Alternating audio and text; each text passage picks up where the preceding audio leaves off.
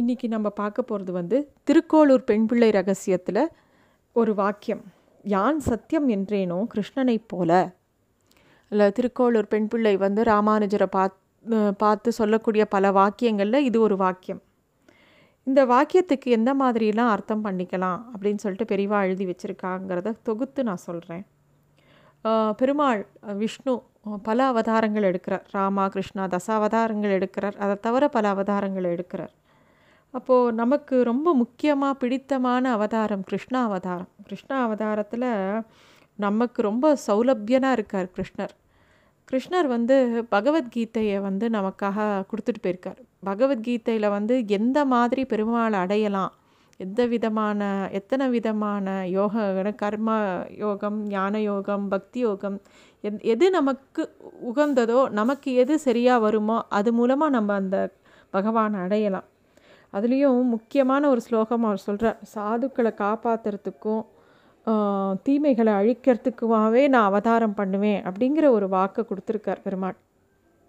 இப்போ எது சத்தியம்? சத்திய சொரூபடா கிருஷ்ணர் வந்து எல்லாருக்கும் ஒரு கேள்வி மகாபாரதம் படிக்கிறவா? அத்தனை பேருக்கும் ஒரு கேள்வி உண்டு. கிருஷ்ணர் பல இடங்களில் இவ்வளோ சத்தியம் சத்தியம்னு பேசிட்டு பல இடங்களில் வேறு மாதிரி நடந்துட்டுருக்காரே அப்படின்னு ஒரு கேள்வி எல்லாருக்கும் இருக்கும்.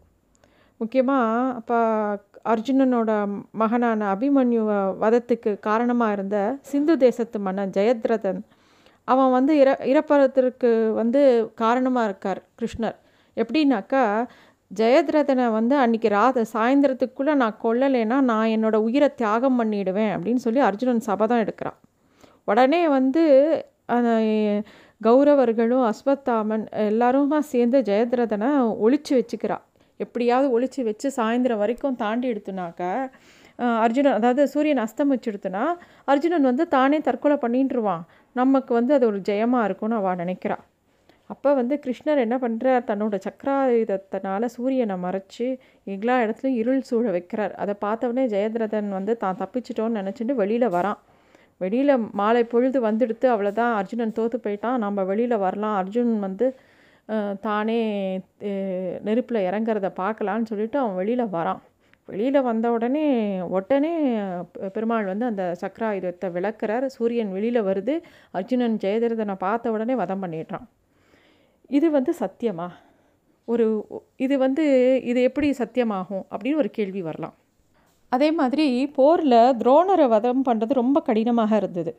துரோணரோட மகன் தான் அஸ்வத்தாமன். அஸ்வத்தாமன்கிற ஒரு யானையை பீமனை கொல்ல கொலை பண்ண சொல்லிட்டு கண்ணனோட யோசனைப்படி தர்மர் வந்து தர்மர் தான் வந்து எப்பயுமே உண்மை பேசுகிறவர் அவர்கிட்ட வந்து அஸ்வத்தாமா என்ற யானை கொல்லப்பட்டதுன்னு சொல்லும் ஆனால் யானைங்கிற வார்த்தையை மட்டும் கொஞ்சம் ஒளி கம்மியாக சொல்லு அப்படின்னு சொல்கிறார் அவரும் தர்மரும் சொல்கிறார் துரோணர் வந்து யார் சொன்னாலும் கேட்க மாட்டார். எப்போ யுதிஷ்டர் அதாவது தர்மரே சொல்கிறாரோ அப்போ வந்து அது சத்தியமாக இருக்கும்னு அந்த துக்கத்தில் அவர் காதில் அந்த யானைங்கிற வார்த்தை விட விழலை. உடனே ஆயுதத்தெல்லாம் கீழே போட்டுடுறார். உடனே திருஷ்டி தும்னன் வந்து அவரை வதம் பண்ணிடுறான். இந்த இடத்துலையும் கிருஷ்ணர் அந்த மாதிரி ஒரு சாதுரியத்தை பண்ணுறார் அதே மாதிரி மூணாவது சம்பவம் கர்ணனுக்கும் அர்ஜுனனுக்கும் பயங்கரமாக போர் நடந்துட்டுருக்கு. கர்ணனோட தேர் சக்கரம் வந்து பூமியில் அழுந்திட்டுருது. அவனோட தேரோட்டியும் கோச்சுண்டு போயிடுறான். அப்போ வந்து கர்ணன் வந்து அந்த தேர் சக்கரத்தை வெளியில் எடுக்கும்போது அர்ஜுனனை விட்டு நிராயுத பாணியாக இருக்கிற கர்ணனை வந்து வதம் பண்ண சொல்கிறார் கிருஷ்ணர். அர்ஜுனனும் அப்படியே பண்ணுறான் இப்போ இதெல்லாம் சத்தியத்துக்கு மாறாக இருக்குதுன்னு நமக்கு தோணலாம். ஆனால் பாண்டவர்கள் வந்து கிருஷ்ணரோட அடியார்கள். அவங்களுக்கு அவங்களுக்கு தீங்கிழைத்த துரியோதனன் திரௌபதியை எப்படி அந்த சபையில் வச்சு மானபங்கப்படுத்தினான்? பாண்டவர்களுக்கு பாதி ராஜ்யம் என்ன? ஒரு அஞ்சு கிராமத்தை கூட கொடுக்க அவனுக்கு இஷ்டம் இல்லை. அதே கீதையில் அதுக்கு உண்டான பதிலை கிருஷ்ணர் சொல்கிறார் அதாவது தர்மங்கிறது ரொம்ப சூக்ஷ்மமானது. தமிழில் சத்தியத்துக்கே மூணு விதமான அர்த்தம் சொல்லப்படுறது. உண்மை வாய்மை மெய்மை. உண்மைங்கிறது நம்ம உள் மனசுக்கும் புத்திக்கும் தெரியறது. வாய்மைங்கிறது நம்ம வாயால் சொல்கிறது மெய்மைங்கிறது நம்ம உடலில் ஒரு ஜாடையாக இல்லை கண்ணால் காமிக்கிறது. அதை தான் மெய்மைன்னு சொல்கிறோம் ஃபா ஒரு எக்ஸாம்பிளுக்கு சொல்லணுன்னா இப்போ ஒரு ஒரு நாலஞ்சு குண்டர்கள் வந்து ஒரு பொண்ணை துரத்தின்னு வரான்னு வச்சுக்கோங்க. அந்த பொண்ணு வந்து நம்ம வீட்டில் ஒளிஞ்சிக்கிறா. அப்போ அந்த குண்டர்கள்லாம் வந்து அந்த இங்கே ஒரு பொண்ணு வந்தாளா? பார்த்தீங்களா அப்படின்னு கேட்கும்போது நம்ம ஜாடையால் பார்க்கவே இல்லைன்னு சொல்லலாம். அது பேர் இப்படி கையை அசைச்சி இல்லை அப்படின்னு சொல்லலாம். அது பேர் மெய்மைன்னு பேர்.